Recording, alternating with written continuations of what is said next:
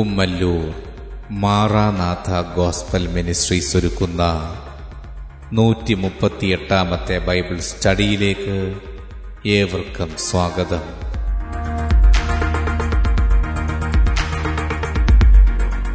ശിഷ്യത്വം എന്ന വിഷയത്തിന്റെ നാൽപ്പത്തിയെട്ടാം ഭാഗത്തെ ആസ്പദമാക്കി ശിഷ്യരാക്കുക എന്ന വിഷയത്തിന്റെ മുപ്പത്തിരണ്ടാം ഭാഗമാണ് നിങ്ങൾ കേൾക്കുവാൻ പോകുന്നത്.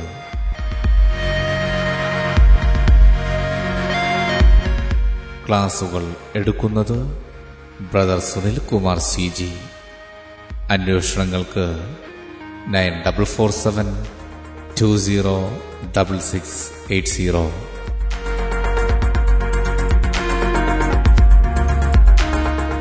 ഈ ക്ലാസുകളുടെ വീഡിയോ യൂട്യൂബിലും ലഭ്യമാണ്. Amen T V network Trivandrum Kerala. Triple nine five nine seven five nine eight zero.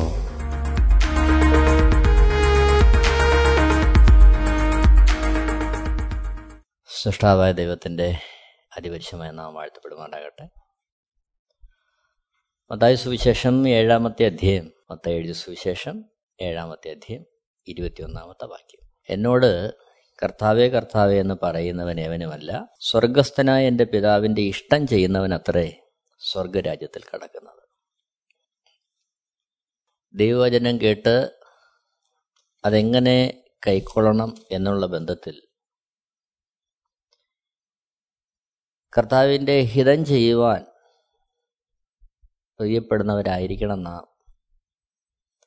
എന്നതിനെ പറ്റിയാണ് നമ്മളിവിടെ വിചിന്തം ചെയ്യാൻ ആഗ്രഹിക്കുന്നത്. കർത്താവേ കർത്താവേ എന്ന് പറയുന്നവൻ ഏവനുമല്ല. മറിച്ച് സ്വർഗസ്ഥനായ പിതാവിന്റെ ഇഷ്ടം ചെയ്യണം.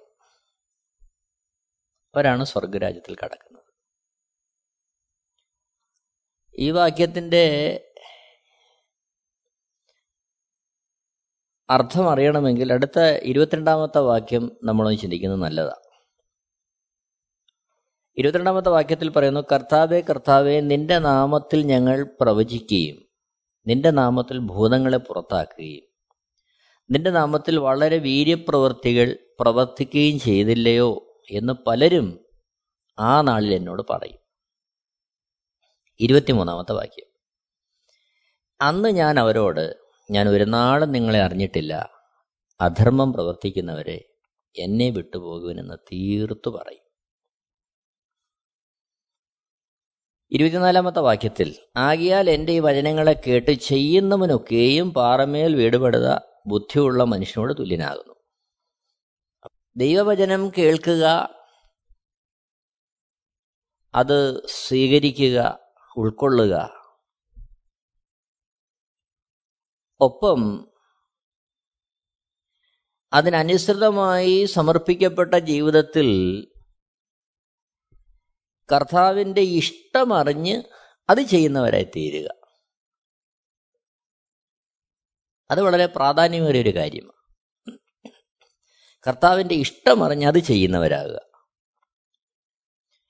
അപ്പോൾ ശിഷ്യന്മാരുടെ ബന്ധത്തിൽ യേശുക്രിസ്തുവിനോടൊപ്പം അവർ നടന്നു. ആ ശുശ്രൂഷകൾ കണ്ടു. അവർ അത് അനുഭവിച്ചു. കർത്താവ് കൊടുത്ത അധികാര നിമിത്തം അവരും ചെയ്തു. ദൈവീയ വെളിപ്പാടുകൾ പ്രാപിച്ചു. യേശു ദൈവഭക്തൻ എന്നുള്ള തിരിച്ചറിവിലേക്ക് അവർ വന്നു. അങ്ങനെ ഒരുപാട് അനുഭവങ്ങൾ ഒരുപാട് പ്രവൃത്തികളൊക്കെ അവർ കണ്ടു അവർ ചെയ്തു. എന്നിട്ടും കർത്താവിന്റെ അസാന്നിധ്യത്തിൽ വള്ളവും വലിയ എടുത്തു കൊണ്ടുപോകുന്ന അവസ്ഥയിലേക്ക് വന്നു. അത് വളരെ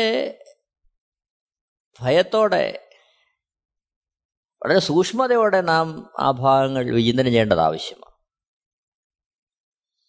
അതിനുള്ള ബന്ധത്തിലാണ് നമ്മൾ ഈ ഭാഗം ചിന്തിക്കേണ്ടത്. കർത്താവേ കർത്താവേ എന്ന് പറയുന്നവൻ ഏവനുമല്ല. സ്വർഗസ്വനായന്റെ പിതാവിന്റെ ഇഷ്ടം ചെയ്യുന്നവൻ അത്രേ സ്വർഗരാജ്യത്തിൽ കടക്കുന്നത്. അപ്പോൾ പിതാവിന്റെ ഇഷ്ടം അറിയണം. ആ ഇഷ്ടം ഇഷ്ടമറിഞ്ഞ് അത് ചെയ്യുന്നവരാകണം. അവിടെയാണ് ദൈവത്തിന്റെ പ്രവൃത്തി. അവിടെയാണ് ദൈവത്തിന്റെ ഇഷ്ടം ഒരുവന്റെ ജീവിതത്തിൽ സമ്പൂർണമായിട്ട് വെളിപ്പെട്ടു വരുന്നത്. അവനെ ദൈവം ആ അർത്ഥത്തിലാണ് ഉപയോഗിക്കാൻ ആഗ്രഹിക്കുന്നത്. ഇവിടെ അപ്പോസനായ പത്രോസിന്റെ ജീവിതത്തിൽ അവനെ സ്നേഹത്തിലേക്ക് യഥാസ്ഥാനപ്പെടുത്തി. ആ സ്നേഹത്തിൽ യഥാസ്ഥാനപ്പെട്ട ശിഷ്യന്മാർ അതിന്റെ പൂർണത അവരുടെ ജീവിതത്തിൽ വെളിപ്പെടുന്നത് പരിശുദ്ധാത്മാവിന്റെ സാന്നിധ്യം അവരിലുണ്ടാകുമ്പോഴാണ് പെന്തോക്കോസ് നാളിൽ അപ്പോസൽ പ്രവൃത്തി രണ്ടാമത്തെ അധികം നമ്മൾ കാണുന്നു. പെന്തോക്കോസ് നാളിൽ പരിശുദ്ധാത്മാവ് വന്നു കഴിഞ്ഞപ്പോൾ യേശുക്രിസ്തുവിന്റെ ക്രൂശീകരണ ആ ചോദ്യം ചെയ്യൽ വേളയിലൊക്കെ യേശുക്രിസ്തുവിനെ മൂന്ന് പ്രാവശ്യം തള്ളിപ്പറഞ്ഞ പത്രോസ് തന്നെ ലോകത്തിന്റെ വിവിധ ഭാഗങ്ങളിൽ നിന്ന് അവിടെ കൂടി വന്ന യഹൂദന്മാരുടെ മധ്യേ അവൻ എഴുന്നേറ്റ് നിന്ന് ധൈര്യത്തോടെ പ്രസ്താവിക്കുകയാണ് യേശുക്രിസ്തുവാണ് രക്ഷകൻ യേശുക്രിസ്തുവാണ് പാവമോചകൻ. ആ യേശുക്രിസ്തുവാണ് മാനകുലത്തിന്റെ രക്ഷയ്ക്ക് വേണ്ടി കാൽവേ ക്രൂശിൽ മരിച്ചത്. ഇതൊക്കെ വളരെ ധൈര്യത്തോടെ പറയുകയാണ്. ആ ധൈര്യം പത്രോസിനും ശേഷം ശിഷ്യന്മാർക്കും ഒക്കെ ലഭിച്ചത് പരിശുദ്ധാത്മാവ് ഉള്ളിലേക്ക് പകർന്ന സ്നേഹത്താല. ആ ധൈര്യത്താലാണ്. അപ്പോൾ അതിനുശേഷം അപ്പോസൽ പ്രവൃത്തിയിൽ ആകമാനം നമ്മൾ കാണുന്നത് പരിശുദ്ധാത്മാവിന്റെ ഉപദേശത്താൽ നിയന്ത്രണത്താൽ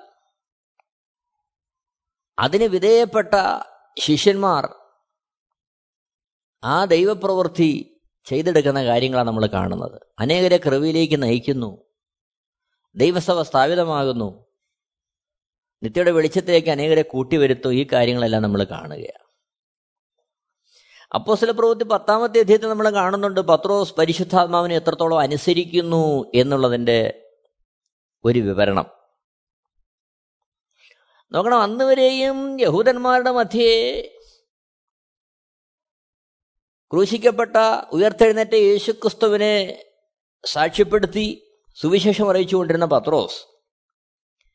ആ പത്രോസിനെ മറ്റൊരു ദൗത്യത്തിലേക്ക് അപ്പോസ്റ്റൽ പ്രവൃത്തി പത്താമത്തെ അധ്യയത്തിൽ പരിശുദ്ധാമ നടത്തുകയാണ്. അതിന്റെ ഒമ്പതാമത്തെ വാക്യം നമ്മൾ കാണുന്നു പിറ്റേന്നാൾ അവർ യാത്ര ചെയ്ത് പട്ടണത്തോട് സമീപിക്കുമ്പോൾ പത്രോസ് ആറാം മണി നേരത്ത് പ്രാർത്ഥിപ്പാൻ വെൺമാടത്തിൽ കയറി. പത്താമത്തെ വാക്യം. അവൻ വളരെ വിശന്നിട്ട് ഭക്ഷിപ്പാൻ ആഗ്രഹിച്ചു. അവർ ഒരുക്കുമ്പോഴേക്ക് അവന് ഒരു വിവശത വന്നു. പതിനൊന്നാമത്തെ വാക്യം. ആകാശം തുറന്നിരിക്കുന്നതും വലിയൊരു തുപ്പട്ടി പോലെ നാല് കോണും കെട്ടിയിട്ട് ഭൂമിയിലേക്ക് ഇറക്കി വിട്ട ഒരു പാത്രം വരുന്നതും അവൻ കണ്ടു. പന്ത്രണ്ടാമത്തെ വാക്യം.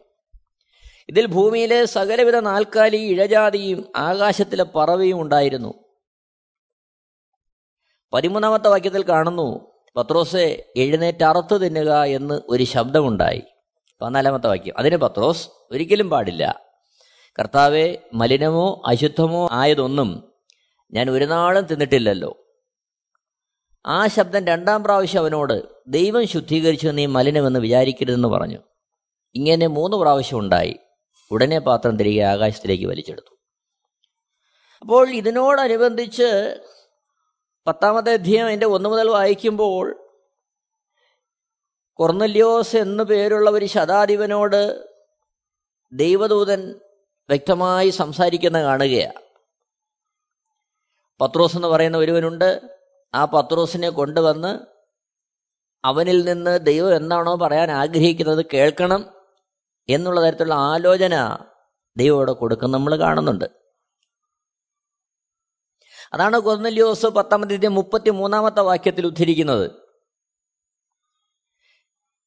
ക്ഷണത്തിൽ ഞാൻ നിന്റെ അടുക്കൽ ആളയച്ചു. നീ വന്നത് ഉപകാരം. കർത്താവ് നിന്നോട് കൽപ്പിച്ചതൊക്കെയും കേൾപ്പാൻ ഞങ്ങൾ എല്ലാവരും ഇവിടെ ദൈവത്തിന്റെ മുമ്പാകെ കൂടിയിരിക്കുന്നു എന്ന് പറഞ്ഞു. അപ്പോൾ ജാതികളുടെ അടുത്തേക്ക് യഹൂദന്മാരല്ലാത്തവരുടെ അടുത്തേക്ക് സുവിശേഷം എത്തിക്കുവാനുള്ള ദൗത്യം പത്രോസിന് ദൈവാത്മാവ് അവിടെ നൽകുകയാണ്. അതാണ് പത്താമത്തെ അധ്യയത്തിൽ ഒമ്പത് മുതൽ പതിനാറ് വരെയുള്ള വാക്യങ്ങൾ നമ്മൾ കാണുന്നത്. അപ്പോൾ ഈ ദർശനത്തിന് അനുസരണം കാണിച്ച് ദൈവം കൊടുത്ത പരിശുദ്ധാത്മാവിന്റെ ആലോചനയ്ക്ക് മുമ്പാകെ സമർപ്പിച്ച നമുക്കറിയാം ഒരു യഹൂദനെ സംബന്ധിച്ച് ജാതികൾ അവർ ഒരിക്കലും ഉൾക്കൊള്ളുന്നില്ല. അവരുമായിട്ട് ചേർന്നൊരു സഹകരണം പോലും അവർ വേണ്ടുന്ന തരത്തിൽ അത് ഉൾക്കൊള്ളുന്നവരല്ല. എന്നാൽ ഈ പരിശുദ്ധാത്മാവിന്റെ ആ ഇടപെടൽ ഉണ്ടായപ്പോൾ അതിന്റെ മുമ്പാകെ സമ്പൂർണമായി സമർപ്പിക്കപ്പെട്ട പത്രോസ്. മുപ്പത്തിനാലാമത്തെ വാക്യത്തിൽ ഇങ്ങനെ പറയുന്നു അപ്പോൾ പത്രോസ് വായു തുറന്ന് പറഞ്ഞു തുടങ്ങിയത് ദൈവത്തിന് മുഖപക്ഷമില്ല എന്നും ഏത് ജാതിയിലും അവനെ ഭയപ്പെട്ട് നീതി പ്രവർത്തിക്കുന്നവനെ അവൻ അംഗീകരിക്കുന്നു എന്നും ഞാനിപ്പോൾ യഥാർത്ഥമായി ഗ്രഹിക്കുന്നു. മുപ്പത്തിനാല് മുപ്പത്തിയഞ്ച് വാക്യങ്ങളിൽ പത്രോസ് അത് പറയുന്നതായിട്ട് അവിടെ കാണുകയാണ്. അപ്പോൾ ഇവിടെ നമ്മൾ കാണുന്നത് ആ ഒരു തരത്തിലേക്ക് ദൈവത്തിന്റെ ആത്മാവ് ആലോചന കൊടുക്കുന്നു. പത്രോസ് അത് സമ്പൂർണമായി അനുസരിക്കുവാൻ തയ്യാറാകുന്നു. അതിന്റെ ഫലമായിട്ട് നമ്മൾ കാണുന്ന കാഴ്ച നാൽപ്പത്തിനാല് മുതൽ നാൽപ്പത്തെട്ടുള്ള വാക്യങ്ങൾ വായിക്കുമ്പോൾ അതിന്റെ നാൽപ്പത്തി എട്ടാമത്തെ വാക്യത്തിൽ പത്രോസ് അവരെ യേശുക്രിസ്തുവിന്റെ നാമത്തിൽ സ്നാനം കഴിപ്പിപ്പാൻ കൽപ്പിച്ചു. അതായത് ജാതികളെ മാനസാന്തരത്തിലേക്കും ശേഷം സ്നാനത്തിലേക്കും ഒക്കെ നടത്തി. അവരെയും ദൈവത്തിന്റെ മക്കളെന്നും ആ ക്രിസ്തുവിന്റെ സഭയായ ശരീരത്തിന്റെ അവയവങ്ങളെന്നും ഉൾക്കൊള്ളുന്ന തരത്തിൽ കാണുന്ന തരത്തിൽ അവരെ സ്വീകരിക്കുന്ന തരത്തിൽ അംഗീകരിക്കുന്ന തരത്തിൽ.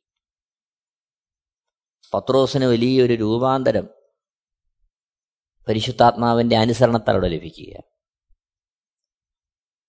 പ്രിയരെ അന്ന് വരെ ന്യായപ്രമാണം ലഭിക്കാത്ത മറ്റുള്ളവരെ അംഗീകരിക്കാതിരുന്ന യഹൂദൻ പരിശുദ്ധാത്മാവിന്റെ ആ ഉപദേശത്താൽ ആ ആലോചനയുടെ മുമ്പാകെ പത്രോസ് കീഴടങ്ങി അനുസരിക്ക നിമിത്തം ജാതികളിലേക്ക് ആ സുവിശേഷം വ്യാപരിപ്പിക്കുവാൻ ദൈവം ഇടയാക്കുകയാണ്. നമ്മളത് മനസ്സിലാക്കണം. പരിശുദ്ധാത്മാവിന്റെ ആ സ്നേഹത്താൽ ദൈവസ്നേഹം ഹൃദയത്തിലേക്ക് വന്നപ്പോൾ ജാതി മത വർഗ വർണ വ്യത്യാസം കൂടാതെ സകലരെയും മനുഷ്യരെന്ന് കാണുവാൻ ദൈവത്തിന്റെ മക്കളായി തീരുവാൻ എല്ലാവരും യോഗ്യരെന്ന് കാണുവാൻ പത്രോസ് അവിടെ ആ ഒരു തരത്തിൽ രൂപാന്തരം പത്രോസിൽ നടക്കുകയാണ്. നമ്മൾ ഈ കാലഘട്ടത്തിൽ നമ്മൾ ശ്രദ്ധിക്കണം അത്. കാരണം അബ്രഹാമിന്റെ സന്തതി ഇസാഖിന്റെ സന്തതി യാക്കൂബിന്റെ സന്തതി ന്യായപ്രമാണം ലഭിച്ച കൂട്ടം.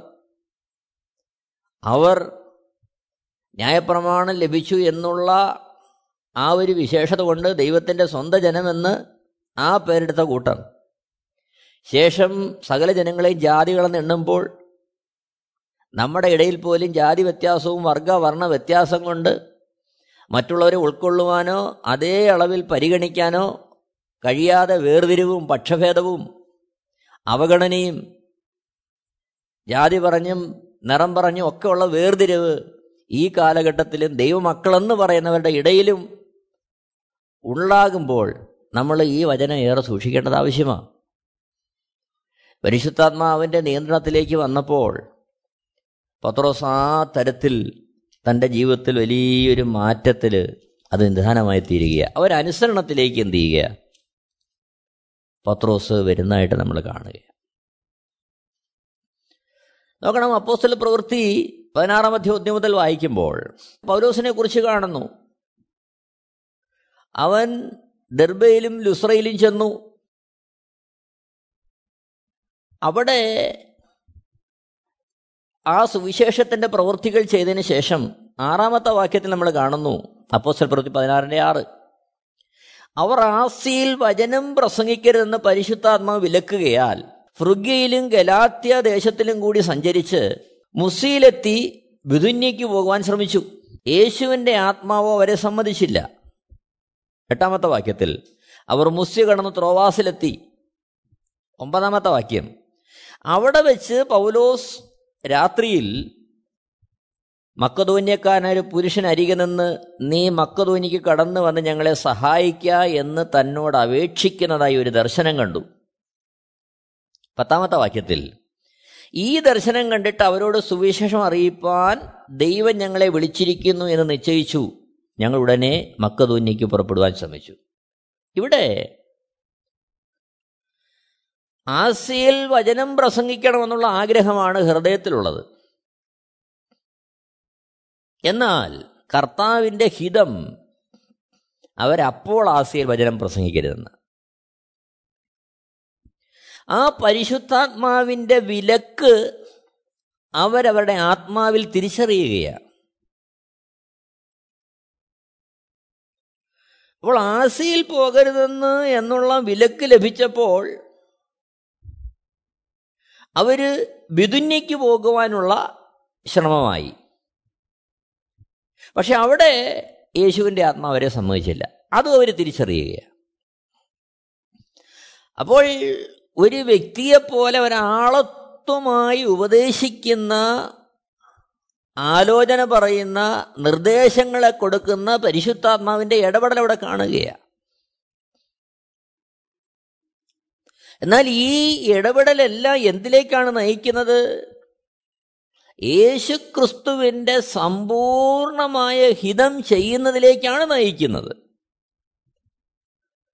അപ്പോൾ ആസിയിൽ വചനം പ്രസംഗിക്കരുത്. വിതുന്നിക്ക് പോകരുത് എന്നുള്ള ആലോചന പരിശുദ്ധാത്മാവിന്റെ ആലോചന അവർ അംഗീകരിച്ച് അതിന് വിധേയപ്പെട്ടപ്പോഴാണ് മക്കതോന്നിലേക്ക് പോകുവാനുള്ള ആത്മാവിന്റെ ആ ആലോചന അവർക്ക് ലഭിക്കുന്നത്.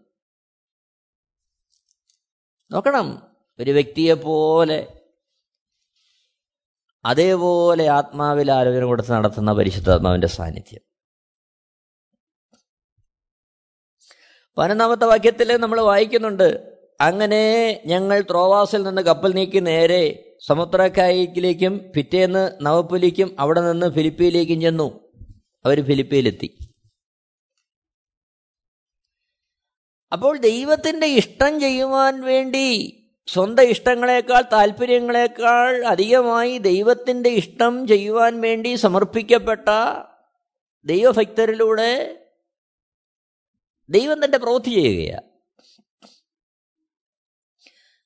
അപ്പോസ്ലഭൂത്തി പതിനാറാം അദ്ദേഹത്തിന്റെ പതിമൂന്നാമത്തെ വാക്യത്തിൽ കാണുന്നു ശബ്ദത്ത് നാളിൽ ഞങ്ങൾ ഗോപുരത്തിന് പുറത്തേക്ക് പോയി അവിടെ പ്രാർത്ഥനാ സ്ഥലം ഉണ്ടായിരിക്കും ഞങ്ങൾ വിചാരിച്ചു. പുഴവക്കത്തിരുന്നു. അവിടെ കൂടി വന്ന സ്ത്രീകളോട് സംസാരിച്ചു. പതിനാലാമത്തെ വാക്യം. ത്വേധൈര പട്ടണക്കാരിത്തിയും രക്താംബരം വിൽക്കുന്നവളുമായ ലുദിയ എന്ന് പേരുള്ള ദൈവഭക്തിയായ ഒരു സ്ത്രീ കേട്ടുകൊണ്ടിരുന്നു. പൗലോ സംസാരിച്ചത് ശ്രദ്ധിക്കേണ്ടതിന് കർത്താവ് അവളുടെ ഹൃദയം തുറന്നു. അവിടെ ദൈവപ്രവൃത്തി തുടങ്ങുക അപ്പോൾ ദൈവത്തിന്റെ ഇഷ്ടം ചെയ്യുവാൻ കർത്താവിന്റെ ഇഷ്ടം സമ്പൂർണമായി അനുസരിക്കുവാൻ സമർപ്പണം ചെയ്ത വിശുദ്ധന്മാരുടെ ആ ജീവിതത്തിൽ പരിശുദ്ധാത്മ വ്യക്തമായ ആലോചന കൊടുക്കുകയാണ് അവരെ നടത്തുകയാണ് അപ്പോൾ ദൈവവചനം കേട്ടനുസരിക്കുന്ന ഒരുവന്റെ ജീവിതത്തിൽ നടക്കേണ്ടുന്ന പ്രവൃത്തി ഇങ്ങനെയാണ് അവന്റെ ഇഷ്ടങ്ങളെക്കാൾ താല്പര്യങ്ങളെക്കാൾ സുഖങ്ങളെക്കാൾ സൗകര്യങ്ങളെക്കാൾ ആശയങ്ങളെക്കാൾ ഉപരിയായി പരിശുദ്ധാത്മാവിനാൽ നൽകുന്ന നിർദ്ദേശങ്ങൾ ഹൃദയത്തിൽ പ്രാപിച്ച് അതിന് വിധേയപ്പെട്ട് അതിനനുസരിച്ച് ചൂടുകളെ വയ്ക്കുന്ന ഒരു അനുഭവം. നോക്കണം പതിനഞ്ചാമത്തെ വാക്യത്തിൽ അവളും കുടുംബവും സ്നാനമേറ്റ ശേഷം നിങ്ങൾ എന്നെ കർത്താവിൽ വിശ്വസ്ത എന്ന് എണ്ണിയിരിക്കുന്നുവെങ്കിൽ എന്റെ വീട്ടിൽ വന്ന് പാർപ്പിനെന്ന് അപേക്ഷിച്ച് ഞങ്ങളെ നിർബന്ധിച്ചു. അവിടെ ഒരു കൂട്ടായ്മയിലേക്ക് കാര്യങ്ങൾ നീങ്ങുകയാണ് ശേഷം നമ്മൾ പത്തൊമ്പത് മുതൽ വായിക്കുമ്പോൾ അവിടെ നടന്ന മറ്റു കാര്യങ്ങൾ നമ്മൾ കാണുകയാണ് സുവിശേഷ നിമിത്തം പൗലോസും ശീലാസും കാരാഗ്രഹത്തിലാകുന്നു ഇരുപത്തിരണ്ട് മുതൽ വാക്യങ്ങൾ വായിക്കുമ്പോൾ അവർക്കവിടെ ക്രൂരമായ ഉപദ്രവങ്ങൾ ഏൽക്കുന്നു. പക്ഷേ ആത്യന്തികമായിട്ട് നമ്മൾ കാണുന്ന കാഴ്ച രാത്രിയിൽ ദൈവത്തെ പാടി സ്തുതിക്കുമ്പോൾ ആ കാരാഗ്രഹത്തിന്റെ അടിത്തറ ഇളകി. അവരുടെ എല്ലാ കയ്യിലും കാലിൽ നിന്ന് ആ ചങ്ങലകൾ അടിഞ്ഞു വീഴുകയാണ് അതിന്റെ ഇരുപത്തിയേഴാമത്തെ വാക്യം നമ്മൾ കാണുന്നു. കാരാഗ്രഹപ്രാണി ഉറക്കമുണർന്നു. കാരാഗ്രഹത്തിന്റെ വാതിലുകൾ തുറന്നിരിക്കുന്നത് കണ്ടിട്ട് ചങ്ങലക്കാർ ഓടിപ്പോയിക്കളഞ്ഞു എന്ന് ഊഹിച്ചു. വാളൂരി തന്നെത്താൻ കൊല്ലുവാൻ ഭാവിച്ചു. നിനക്കൊരു ദോഷവും ചെയ്യരുത്. ഞങ്ങളെല്ലാവരും ഇവിടെ ഉണ്ടല്ലോ എന്ന് ഉറക്ക വിളിച്ചു പറഞ്ഞു. ശേഷം മുപ്പതാമത്തെ വാക്യത്തിലേക്ക് വരുമ്പോൾ നമ്മൾ കാണുന്നത് ആ കാരാഗ്രഹപ്രമാണി ചോദിക്കുക യജമാനന്മാരെ രക്ഷ പ്രാപിപ്പാൻ ഞാൻ എന്ത് ചെയ്യണമെന്ന് ചോദിച്ചു. മുപ്പത്തൊന്നാമത്തെ വാക്യം കർത്താവ് യേശുവിൽ വിശ്വസിക്കുക എന്നാൽ നീ നിന്റെ കുടുംബം രക്ഷ പ്രാപിക്കുമെന്ന് അവർ പറഞ്ഞു. മുപ്പത്തിരണ്ടാമത്തെ വാക്യത്തിൽ പിന്നെ അവർ കർത്താവിന്റെ വചനം അവനോടും അവന്റെ വീട്ടിലുള്ള എല്ലാവരോടും പ്രസംഗിച്ചു. മുപ്പത്തിമൂന്ന് അവൻ രാത്രിയിൽ ആ നാഴികയിൽ തന്നെ അവരെ കൂട്ടിക്കൊണ്ടുപോയി അവരുടെ മുറിവുകളെ കഴുകി. താനും തനിക്കുള്ളവരെല്ലാവരും താമസിയാതെ സ്നാനമേറ്റു.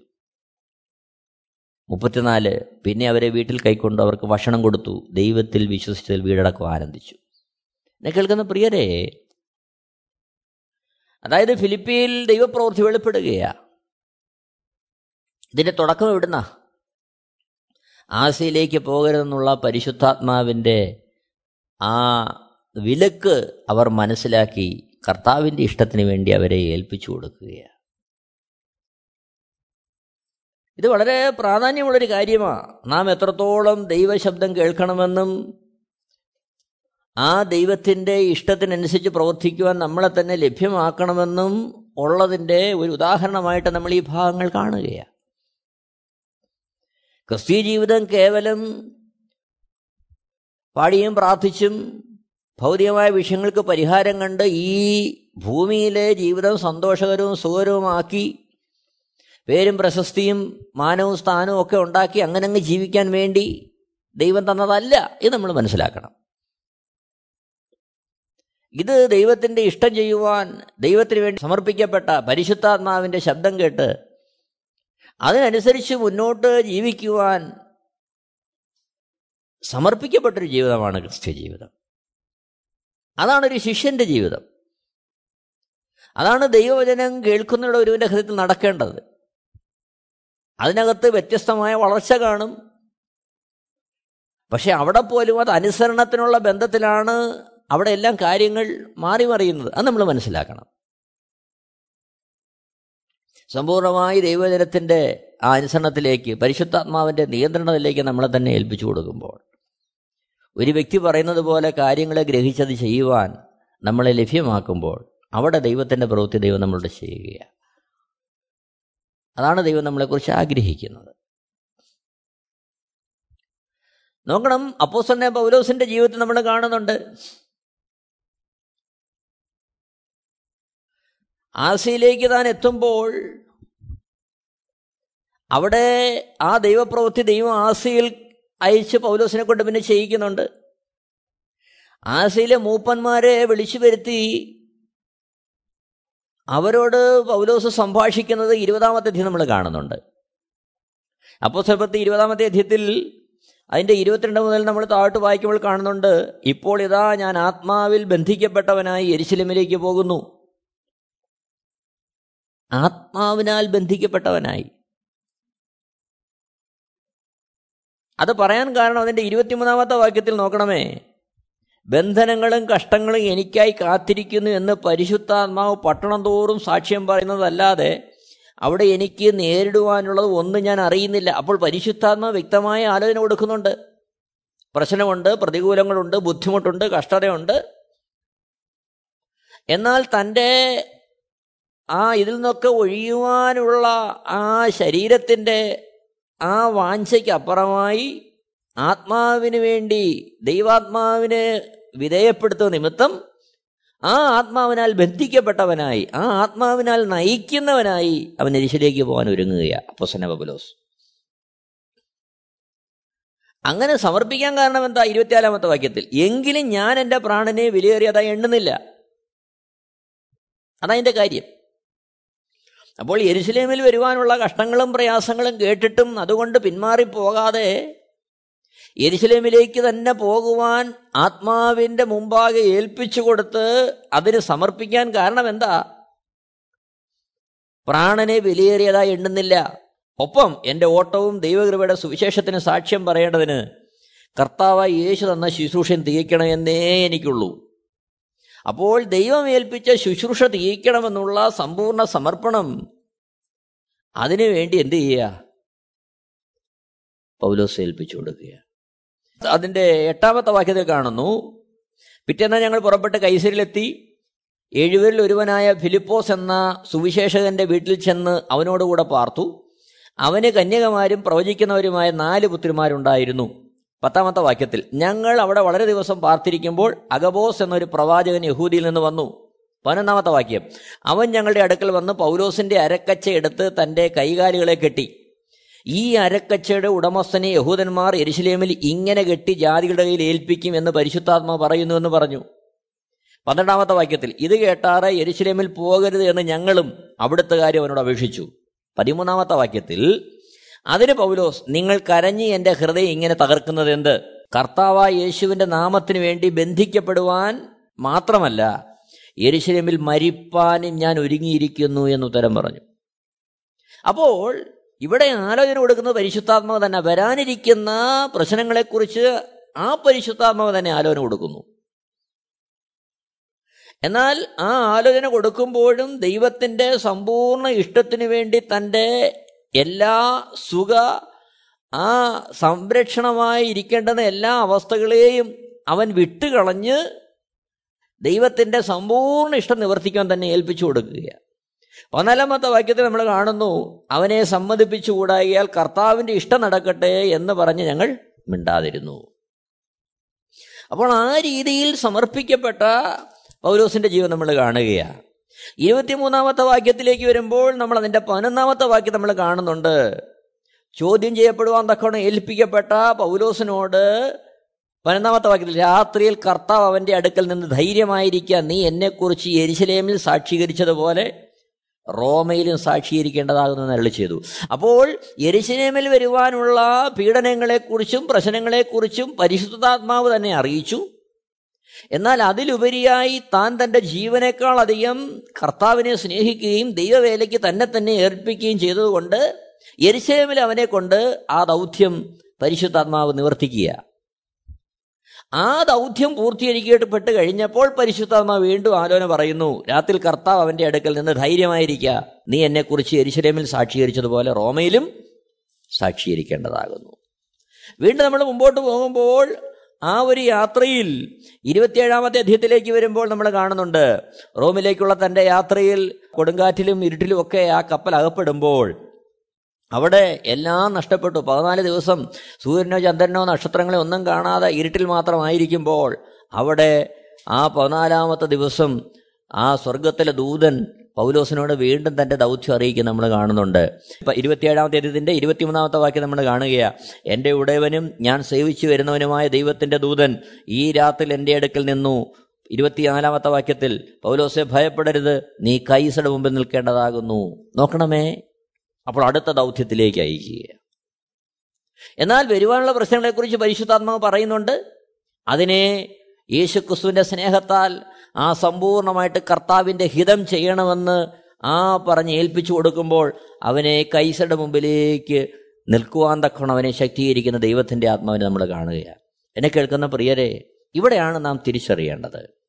ക്രിസ്തീയ ജീവിതം ദൈവം നമ്മളെ വിളിച്ച് വേർതിരിച്ചത് നമ്മുടെ ഭൂമിയിലെ നമ്മുടെ ഭൗതികമായ സുഖങ്ങളും സൗകര്യങ്ങളും സന്തോഷങ്ങളും പ്രാർത്ഥിച്ചു നേടി സുഖകരമായൊരു ജീവൻ നയിച്ചു പോരല്ല മറിച്ച് നമ്മളെ വിലയ്ക്ക് വാങ്ങിയ നാഥന്റെ ഇഷ്ടമറിഞ്ഞ് അത് ചെയ്യുവാന്റെ കൂടെ നമ്മളെ ഏൽപ്പിച്ചു കൊടുക്കുക എന്നുള്ളതാണ് അവിടെയാണ് മത്തായ സുവിശേഷം ആ ഏഴാമത്തെ അധ്യയം ഇരുപത്തൊന്നാമത്തെ വാക്യത്തിന്റെ പ്രസക്തി. കർത്താവെ കർത്താവെ എന്നെ വിളിക്കുന്നവനുമല്ല സ്വർഗസ്നേഹന്റെ പിതാവിന്റെ ഇഷ്ടം ചെയ്യുന്നവനത്രേ സ്വർഗത്തിൽ പ്രവേശിക്കുന്നത്. എന്നെ കേൾക്കുന്ന പ്രിയരെ നമുക്ക് നമ്മളെ തന്നെ ഒന്ന് ശോധന ചെയ്യാം. നമ്മൾ എങ്ങനെയാണ് നമ്മുടെ ക്രിസ്ത്യ ജീവൻ നയിക്കുന്നത്? നമ്മളെ വിളിച്ചിരിക്കുന്ന നിത്യതയ്ക്ക് വേണ്ടിയാ. അവിടെ നാം ചെയ്യേണ്ടത് കർത്താവിന്റെ ആ ഇഷ്ടം ചെയ്യുവാൻ പരിശുദ്ധാത്മാവിന്റെ സമ്പൂർണമായ ഉപദേശത്തിന്റെ കീഴിൽ നമ്മളെ ഏൽപ്പിച്ചു കൊടുക്കുക എന്നുള്ളതാണ്. എന്നിട്ട് നമ്മളെ തന്നെ സമർപ്പിക്കാം നമുക്കൊരുങ്ങാം നമുക്ക് പ്രാർത്ഥയോടെ നമ്മുടെ ക്രിസ്ത്യ മുമ്പോട്ട് നയിക്കാം. ദൈവം എല്ലാവരെയും ധാരാളമായിട്ട് അനുഗ്രഹിക്കുമാറാകട്ടെ. Amen T V network Christian internet channel സുവിശേഷീകരണത്തിന്റെ വ്യത്യസ്ത മുഖം തേടിയുള്ള യാത്ര YouTube and Facebook. Amen T V network Trivandrum Kerala. ഞങ്ങളുടെ വിലാസം Maranatha gospel ministries Marankuzhi Kummallur P O Kollam. ആറ് ഒൻപത് ഒന്ന് അഞ്ച് ഏഴ് മൂന്ന്. അന്വേഷണങ്ങൾക്ക് nine double four seven two zero double six eight zero.